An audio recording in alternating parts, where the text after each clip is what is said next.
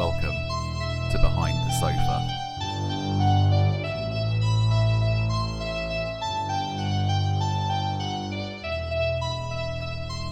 Hello and welcome to this week's edition of Behind the Sofa, where we review the top 100 horror movies of all time. My name's Ollie. And I'm Kirsty. I don't know.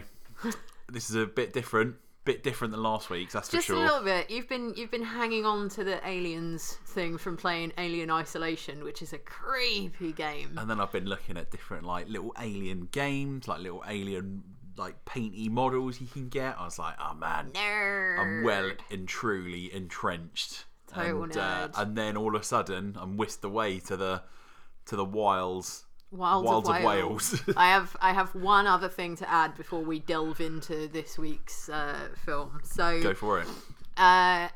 This is quite fun actually. In discussion with one of our fans, followers, listeners, whatever you would prefer to call them, my good buddy Ross from work. Hi Ross, you're probably listening. Hopefully listening. Say hi. Hi, Ross. So Ross will regularly give me his feedback on the film, ask which one's coming up next and all that, which is great fun to have. So one thing was that I actually raised the point on last week's episode about the comparison between Alien and Aliens and Terminator and Terminator 2 with the whole action versus horror thing. That was actually a point that Ross brought up to me, and it was clearly in the forefront of my mind, but I failed to credit him, so apologies for that. But now I've said it straight. I've done my housekeeping. We got you, Ross. So apart from that, we're going from 2050 something, 21, whatever the year is that the Aliens is, all the way back to 1932 for this week's one. So yeah. So like I said, could not be more chalk and cheese. Yeah, utterly. But it will be interesting to find out by the end of this whether we feel that it has a place on the list. So come on, tell us what were you talking about this week? Yeah, so this week is number 71 on the list. This came out in 1932, directed by James Whale, who did Frankenstein, Bride of Frankenstein, The Invisible Man. Frankenstein and Bride of Frankenstein are both on the list as well, which we haven't reviewed yet, but I'm looking forward to. This is The Old Dark House, which is an adaptation of a J.B. Priestley novel called Benighted, which sounds like a romantic comedy starring Elizabeth Hurley. Really? Yeah. Benighted. She goes back in time and falls in love with a knight. Or a knight comes back. It comes into the future. In future. Yeah. Now we're talking. Isn't there some terrible Netflix movie that's just got that plot? Possibly. We saw it recently. Possibly. We didn't see the movie. We saw the thing for it. But anyway, I digress. Okay. So go on. Tell us something. Okay. So this is, like I said, this was 1932. There was another one that came out in the 1960s, which meant that this one, I think due to weird copyright laws, this one was kind of shelved for a long while. And then it was actually brought back out again. So no, they lost it. Really? Yeah, this is one of the great lost movies. So for a long, long time, when you're the director of stuff like Frankenstein and Bride of Frankenstein, and all of a sudden one of the great movies that you made with Boris Karloff and James Laughton and all these different people disappears, then it kind of gets a bit of a reputation. So, and also it was the Hays Code. I was reading about the Hays Code. I never knew anything about it, and it's absolutely fascinating. So basically, back in those days, it probably had some real reputation. You see some woman's shoulders, oh my god, and a scar. A man has a scar, and yeah. So yeah, this movie was how terrible. Back in those days, film reels were made out of fucking matchstick heads and gasoline or whatever it was, so they couldn't find this movie, and then Universal found it, and then they had to restore the negative. I don't think it came back out until the 70s. So that is why it's Yeah, it's so interesting. Like I said, I hadn't read about the Hays Code, so a quick rundown of like some of the bits that are in this film, why it was sort of so taboo. So there's bits that talk about religion. So this essentially, the Hays Code was like a precursor to like the rating system that we have like now, like in England, like the BBFC kind of code. So rather than having age ratings, they would have things that you could and could not talk about or could not show. So it wasn't just violence or sexual stuff or anything like that. It was discussions on religion, classism, all of these like really bizarre things that they decided that like you just didn't want to talk about. And also things like, if there's a bad guy in it, the bad guy must get his comeuppance by the end of the film. Like, the bad guy can't win, which is interesting now you say it, when you think about the end of this movie. Does the bad guy get his comeuppance? One of them maybe, one of them possibly not. Yeah, but the other one definitely not. Yeah, but then it's like working out who the bad guys are. That's and what I mean. The that's true what I mean, story though. Is. So that's why it makes it such a great mystery. So, like we said last week, it's I actually got it wrong. In saying that Boris Karloff was like the alcoholic father, he's actually the alcoholic butler, and he is incredible, like utterly incredible. Like I'm sorry for sort of jump ahead on like some of the characters. The characters are going to be what I think we'll probably end up focusing on a lot in this, but he is amazing. Like they actually put a disclaimer at the beginning of this because it came out like a year after. Frankenstein.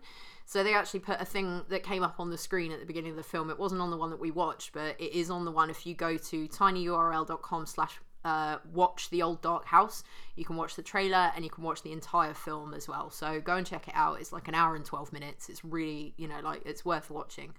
But they actually stuck a disclaimer, and it is, quote, Karloff, the mad butler in this production, is the same Karloff who created the part of the mechanical monster in Frankenstein. We explain this to settle all disputes in advance, even though such disputes are a tribute to his great versatility. So they were basically saying, like, makeup aside, he is still playing the lumbering creature, and he looks so different. He looks more like a wolf man in this. He's got like a gnarly like John Locke scar and like over his eye. He's just and he doesn't speak a single intelligible word throughout the entire film. The first time you see him, when he opens the door to the to the mansion, deeply creepy. Oh, it's so good. Yeah, it's just his face, and you can just see like part of his face with this scar, that's this open scar that's like running across the bridge of his nose, and he just stares at you, and it's like he's staring through you. Would you want to live life with a scary face like Boris Karloff? Like, imagine just like going to the petrol station, like pump 3, please. And like, Do you mean Boris Karloff, or do you mean Morgan the butler? No, I mean like. I feel like Boris Karloff has that face though, right? No, he didn't really look like that. Let me grab a picture. Yeah, well, I know what Boris Karloff looks like, but I feel like maybe it's just that he's so good at what he does. I mean, he wasn't that terrifying, but know. He could turn that face. Kirsty just showed me a pretty terrifying photo of Boris Karloff. If that was like your yearbook photo, you'd be like, Jesus Christ. It's very true. It's true, but I mean, he doesn't. He's got the Lon Chaney skill of like facial expressions. Yeah, you can like change his face depending on the character he's playing. And I did my fun thing. I don't know whether I've mentioned it on here before, but one of my things that I tend to do when we're watching films is I work out, is that actor tall or is that actor short? And I spent my time here going, how tall is Boris Karloff? And it turns out he was like 5'11", so he was... Oh, really? Oh, yeah. That's so disappointing. I know. Like, I'm the same size. Like... Me and Boris Karloff are the same. Me and Frankenstein are the same height. Yes, but when he was Frankenstein, he wore like lifts. His shoes weighed an absolute ton. Mm. We'll go into that a little bit more when we get into Frankenstein. But... yeah, in this, so like he wasn't massively tall, but he looks built, like wide and so imposing, and like just everything. And apparently, with an interview with Gloria Stuart, who plays Mrs. Waverton in this, he used to, in between takes, he would run up and down the stage, like the set, so that he would get that kind of worn out, out of breath, like like look. And she was the like, drunkard look. Yeah, and she was like, well, why don't you just fake it? And he was like, that's not how I work. Like, he had a method. He's method. He was fully method. He's just fantastic in this. It just makes me want to watch every single thing that he's been in. So thankfully we have a few more that he's in. Yeah. And he was fantastic in Black Sabbath as well. He's just rad. So like, yeah, I'm just gonna like devour everything that Boris Karloff has ever done, I think. Yeah. But I mean, it's not just him though. But for him, it was him and one other person in this production that whenever they were on screen, I could not take my eyes off them. Do you think you can guess the other? Well, what is the name of Pendle?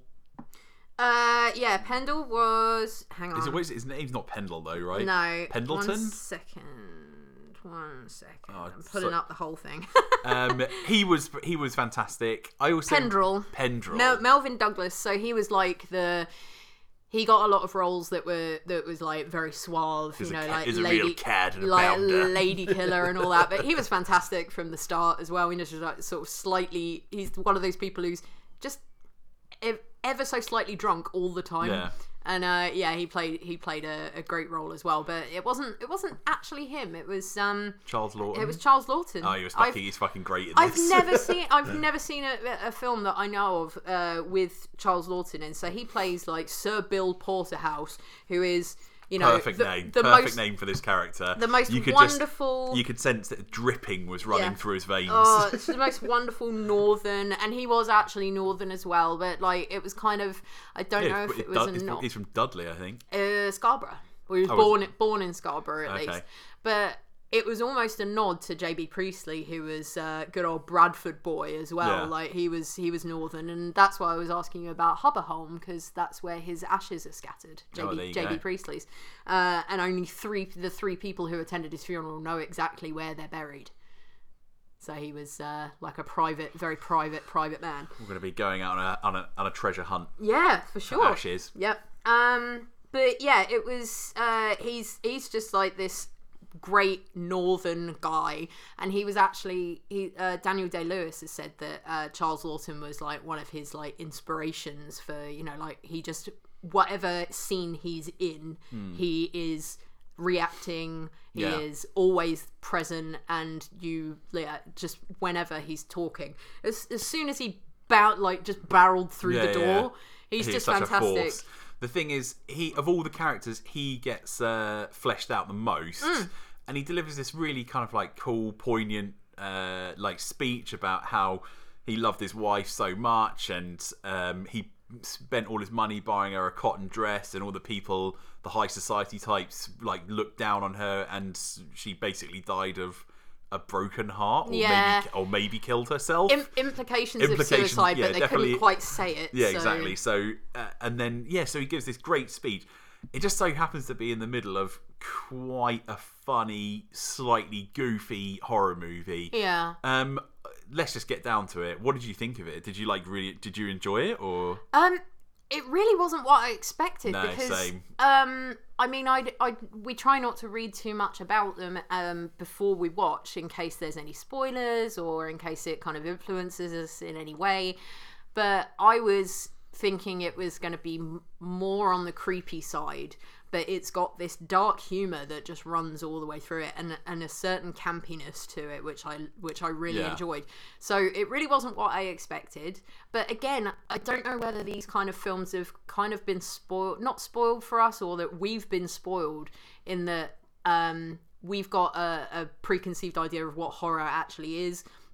And getting to go back and watch these films from like the 20s, the 30s, the 50s, and get to see like the origins. I keep talking about it, but like where we get to see where these ideas came from, and who came after them and who was inspired by them. It is so interesting. So I really enjoyed it as a film. There were a lot of bits where I was like really glued to it, like what is going to happen next. There's a running theme throughout the entire film, which has been used in a lot of other things, where there'll be a comment and it will be loaded. So it will be like, that lamp, the lamp that they talk about a lot, is it's upstairs. you know where it is. It's upstairs, and it's like, oh my god, what's upstairs?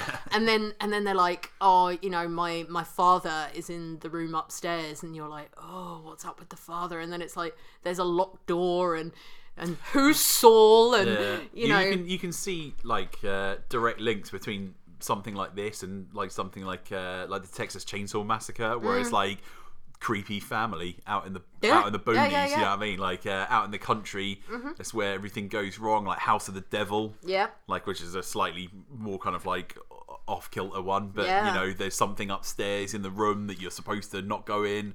You know, so many different movies can be traced back to this one.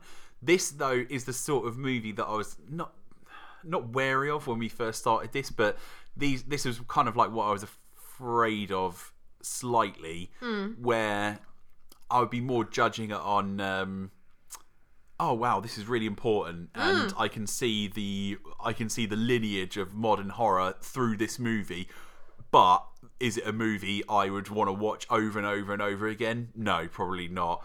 Like there's loads of really interesting subtext and like little hints and sort of like winks at the camera, lots of like sexuality stuff, like it's pretty strongly implied that Gladys and the old lady Rebecca, is that her name? Oh no, really? Oh yeah, well like there's no, so, well there's definitely some sort of like Rebecca and Mrs. Waverton, so Ms. Femme and Mrs. Waverton. So Miss Femme was definitely sort of like lusting after her a little bit. I don't think it was lusting after her. She touched her. She like literally like groped her. I know she did, but I think it was more that she was jealous.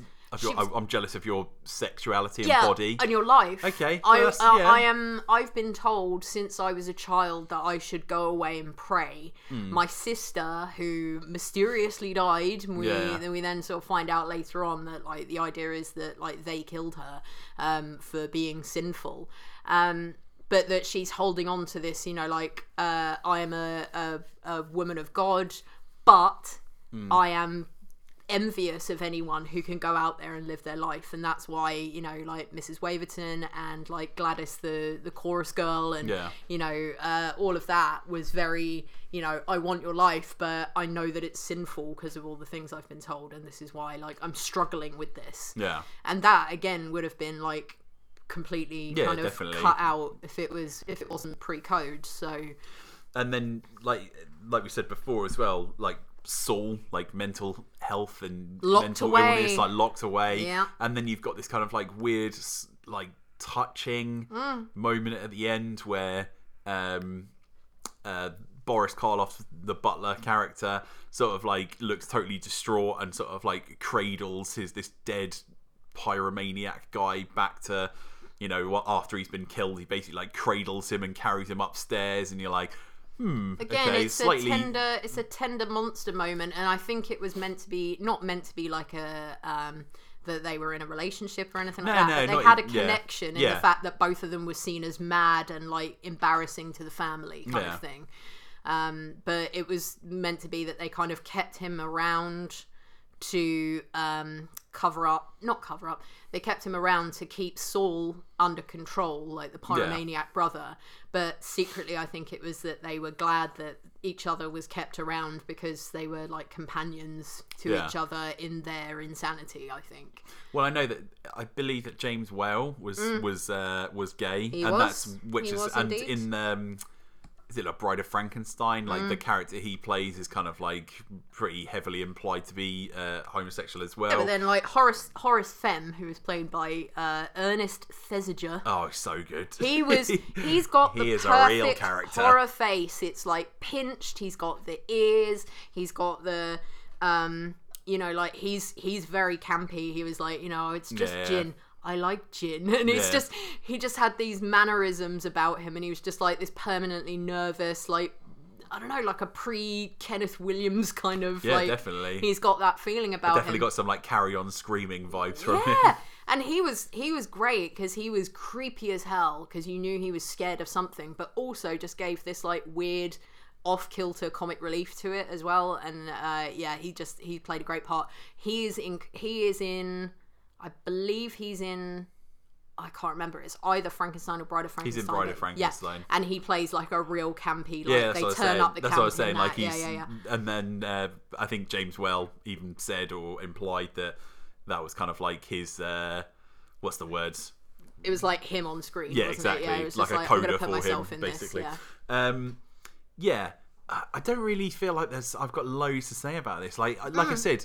There were some really great parts, like even some like weird, like surreal, like distortion moments, like when you see Madame Femme and she's talking about like in the mirror. Like I was like getting a real like David Lynchy sort of like people's like facial expressions like contorted in this weird mirror, and it kept on sort of like replaying it over and over again. And I was like, wow, that must have been a really weird thing to see in the cinema back in the 1930s. Yeah.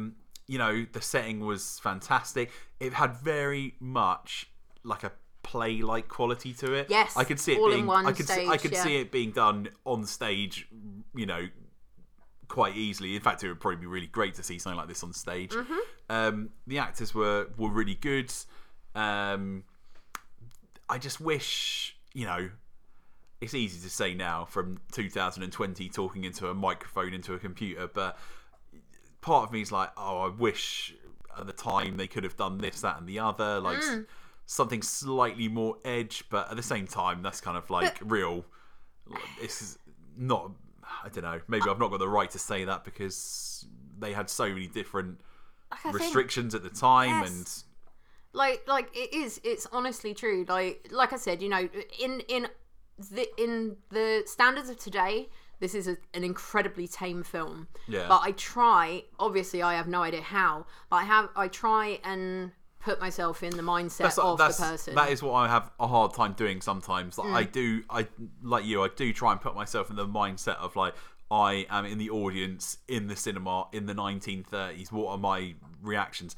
But you know what I mean? Like we're only humans. Sometimes it is hard to not be like, I wish that guy had fucking split his head open, or I wish there'd been some sort of like slightly more, you know, gore risk. Film, yeah, not even just gore, but like if only some of the other, some of the things, some of those kind of like bits that we were talking about before, if they were like slightly more explicit or something, there'd been a little bit more edge to it. But like I said, that's like just me and my 2020 sensibility. Yeah, I mean, like I said, if you think about like all the things that they had that they sort of included in this film, not least that he was like subverting like gender roles. Within this film, the father up in the room was 100% played by a woman, right? 100% played by a woman. So her name was Elspeth Dudgeon, but credited as John Dudgeon. So I don't know if that was to get past some things or whatever. Was there any reason in particular they did it that way? James Whale decided that's what he wanted to do. He wanted to have a woman. Good for you, James Whale. Yeah, so I was like, fuck yeah. Like in the 1930s, he was like messing around with that. Plus the fact that Horace is like a, you know, like a henpecked, under the thumb guy with his like overbearing sister, like just so kind completely of like flip that, sort totally, of like domineering man. Yeah, because every woman in every film, you know, sort of like almost all the way up until now was, you know, like a completely weak, useless, like can't do anything without a man kind of guy. And she's not a particularly likable character, but the fact that she just like bullies everyone. Yeah, she rules the roost. Yeah, 100%. She's badass. So it was just, there's so many things in here that were like maybe not seen in other films. They could have been like pioneering just like from around this era. And like I said, you know, it was before, you know, all the sort of morality codes and things came in and basically sort of completely covered everything up for like the next, like, I think like 30 years or so. Yeah. So they managed to get this one in.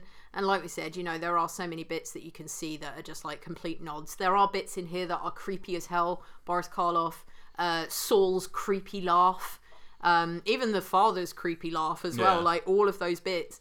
But there's just so many little bits that I was just like, oh, I don't know what's going to happen next, but I'm excited. Like, you know, the hand coming down the banister, like, and then you realise it's not Morgan's hand as well. You're like, and he comes around the corner, you know, like, who the hell is that? Yeah. And then it just waits there for a bit, and then it disappears when the person has come back. And there's loads of, you know, like the teams, the group of people split up and go different ways, and you're like, oh, I know where this is going, and then you don't know where this is going. So there are some really important bits in this film. I found it enjoyable. Whether it belongs on the list as a good scary horror film, I'm not sure, only because I think that there will be films that came after it that were inspired by it, or the director being able to kind of spread his wings a little bit more and get into, like, he'd already done Frankenstein by this point. He was then going to go on to do Bride of Frankenstein, The Invisible Man, and like cement himself in like horror monster history. Yeah, I did really enjoy it. But same. I enjoyed it much more. This one much more as like a historical artifact. Yeah, worth watching. 100% worth watching to figure out sort of, like we were saying before, like the lineage of horror movies, all the different tropes that were taken from this movie, like different haunted house tropes, like trapped out in a rural location. The set was amazing, by the way. The set was incredible. They had like huge sweeping flights of stairs, and you got to see like the characters like climb all the way to the top of them. And you know, just like I love, you know, like I love the big creepy houses, and kind of want to model my own house over. but that was one of the parts where it was very proscenium-y. If I don't know if that's how you would. Explain. Kind of like in the arch of like a theatre. We talked about this before. What other film was that?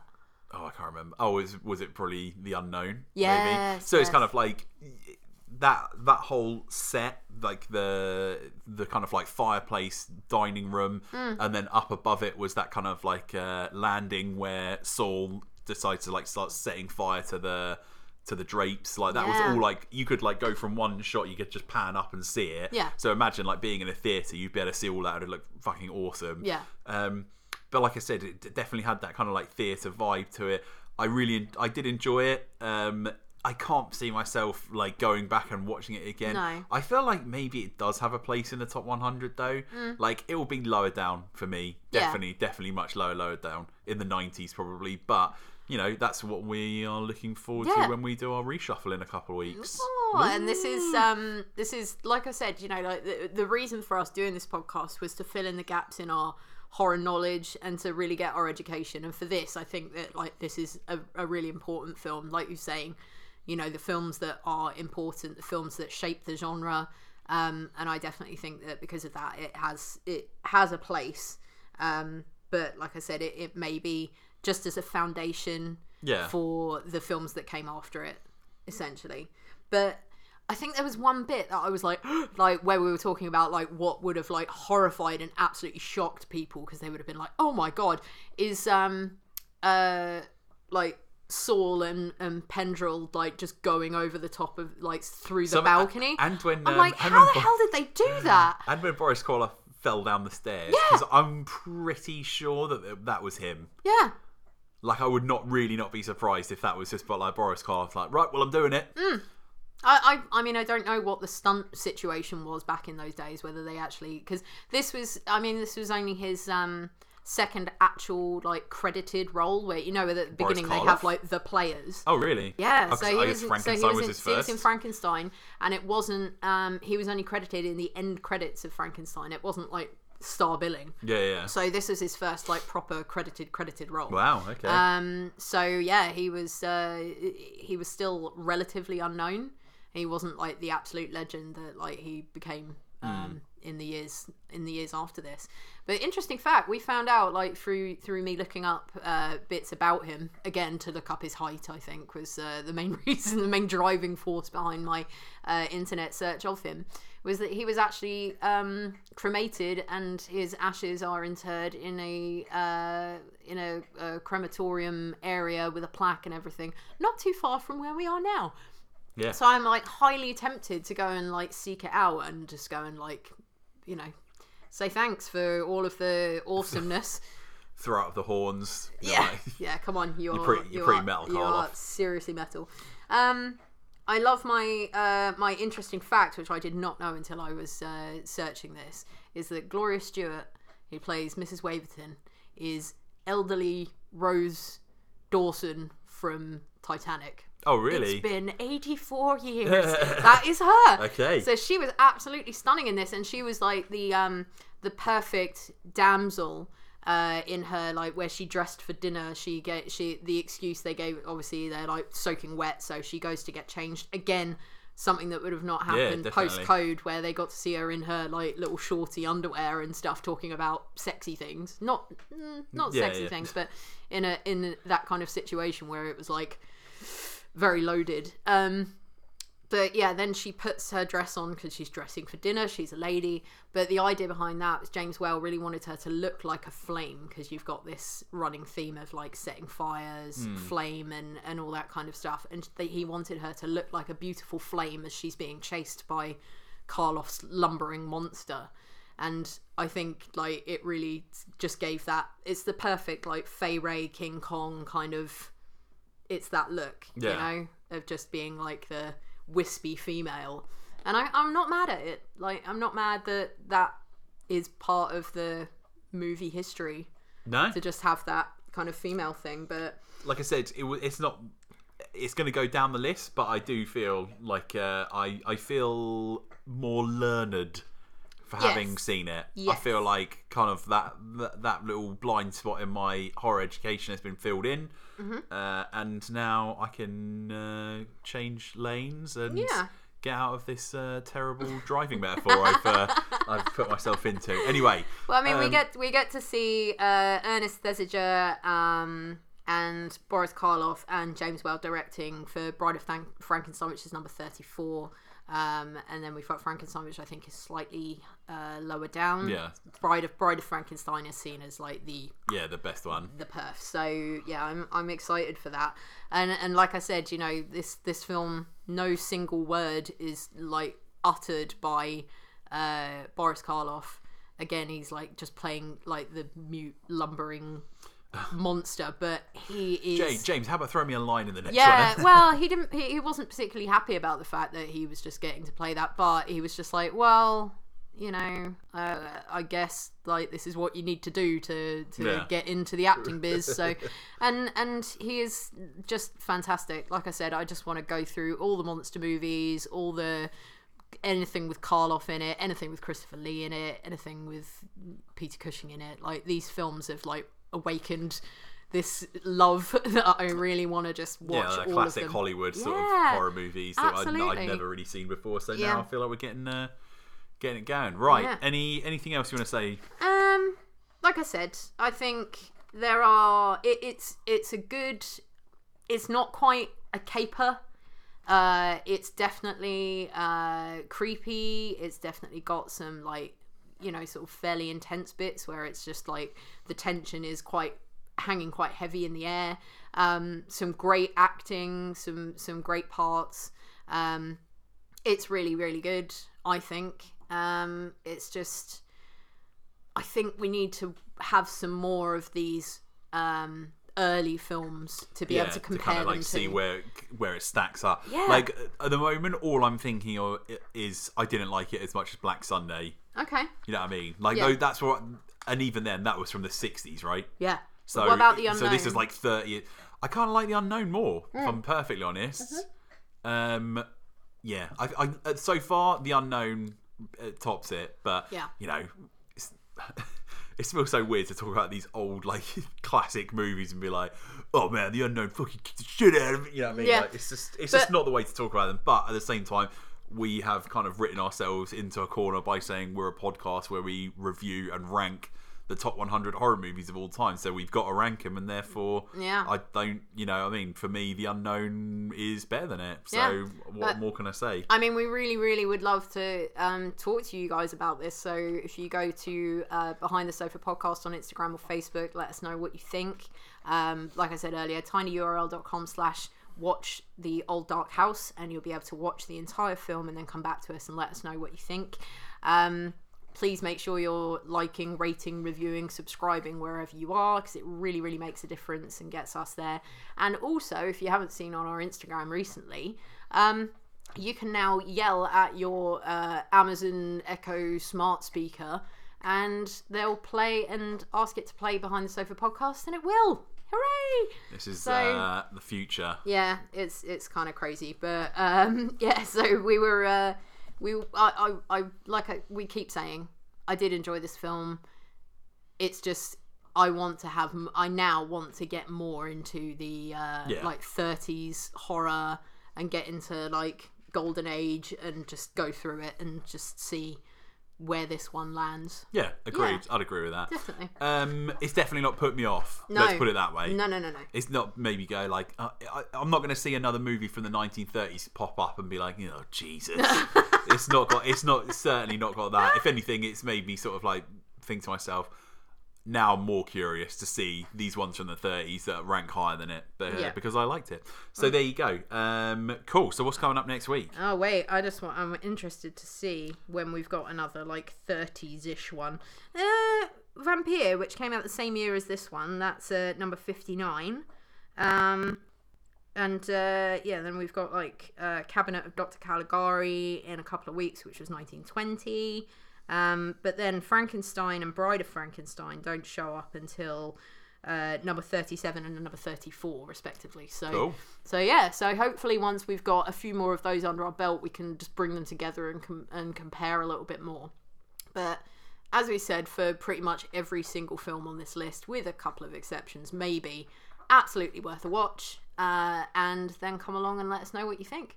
Cool. Good. Yeah. Right. Thank you so much. So what is next week then? Next week, again, we are going into a completely opposite direction. This came out in 1966. It is by a director that we are now... This will now be the third film that we have watched by him.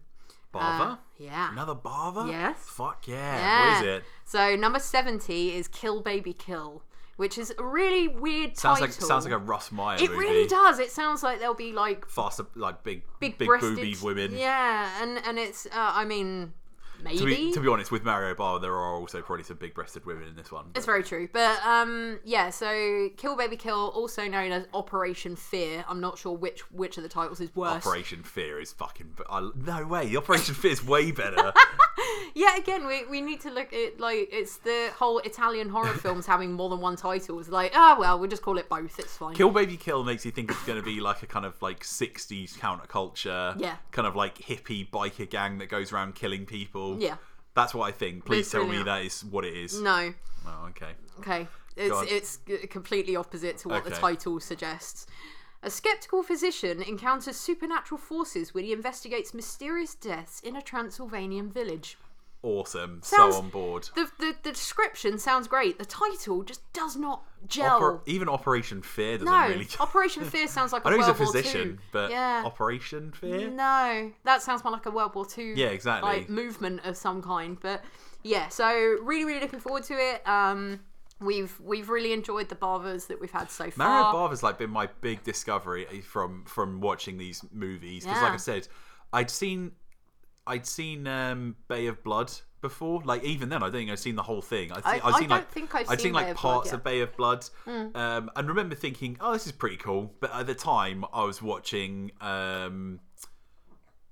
like lots of Argento, so I was kind of like, "Well, this is just kind of like Argento light." But now I'm going back with a more kind of refined and sophisticated palette. But then I'm thinking this is actually fucking amazing. Have we only got one Argento on the list? We've only got Suspiria. Isn't Deep Red on there as well? Is Deep Red on there? I can't remember. Oh my god, this list is. But like I said, Barb has been my big kind of. He's my guy. I'm a big Bava guy now. So I cannot wait to watch this movie next week. Wait, what was the other one? Deep Red. No, Deep Red's not Suspiria. On there. Suspiria's on there for sure. Tenebrae? Tenebrae is not on there. Because I remember watching Tenebrae and being like, I have no idea what's going on. Well, there you go. So just, nope, it's not called Profondo Rosso on there? No. Okay, well, sure. Weird. So I would. Only one Argento movie on this? Let me do my research and then I'll come back and make sure that we post on Behind the Sofa Podcast on Facebook and Instagram if I manage to find another Argento movie on the list. It's just going to be a black background with the word yes or no on it. Yeah. And then you'll know. You'll know what we mean. Cool. So I think that about wraps us up. Yeah, so, we had a long one last week. So yeah, we're kind of short. A little short one. Peanut is literally nibbling at my feet at the moment. She's got a Kong and she's pressed it up against my feet, and now she's starting to mistake what's Kong and what's Ollie's foot. So there you go. Right, cool. So before I lose a foot, let's say goodbye. From Behind the Sofa. Good night.